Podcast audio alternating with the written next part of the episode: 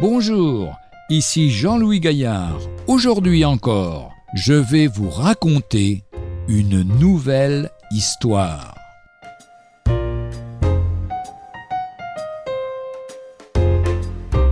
Une simple lecture. J'ai tenu pendant plusieurs mois un kiosque biblique à l'entrée de la cathédrale protestante Saint-Pierre à Genève. Beaucoup de personnes de plusieurs pays viennent la visiter. Un jour, un jeune homme s'intéresse à ma littérature, mais je réalise vite qu'il ne parle que l'italien, que je ne connais pas. Comment alors lui faire comprendre l'importance de lire la Bible?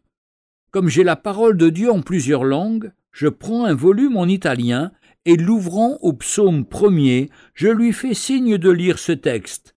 Il le fait avec un intérêt manifeste. Cette simple lecture a suffi pour le convaincre d'acheter le livre qui rend heureux celui qui le médite. Heureux l'homme qui trouve son plaisir dans la loi de l'Éternel, et qui la médite jour et nuit. Il est comme un arbre planté près d'un courant d'eau, qui donne son fruit en sa saison et dont le feuillage ne se flétrit point.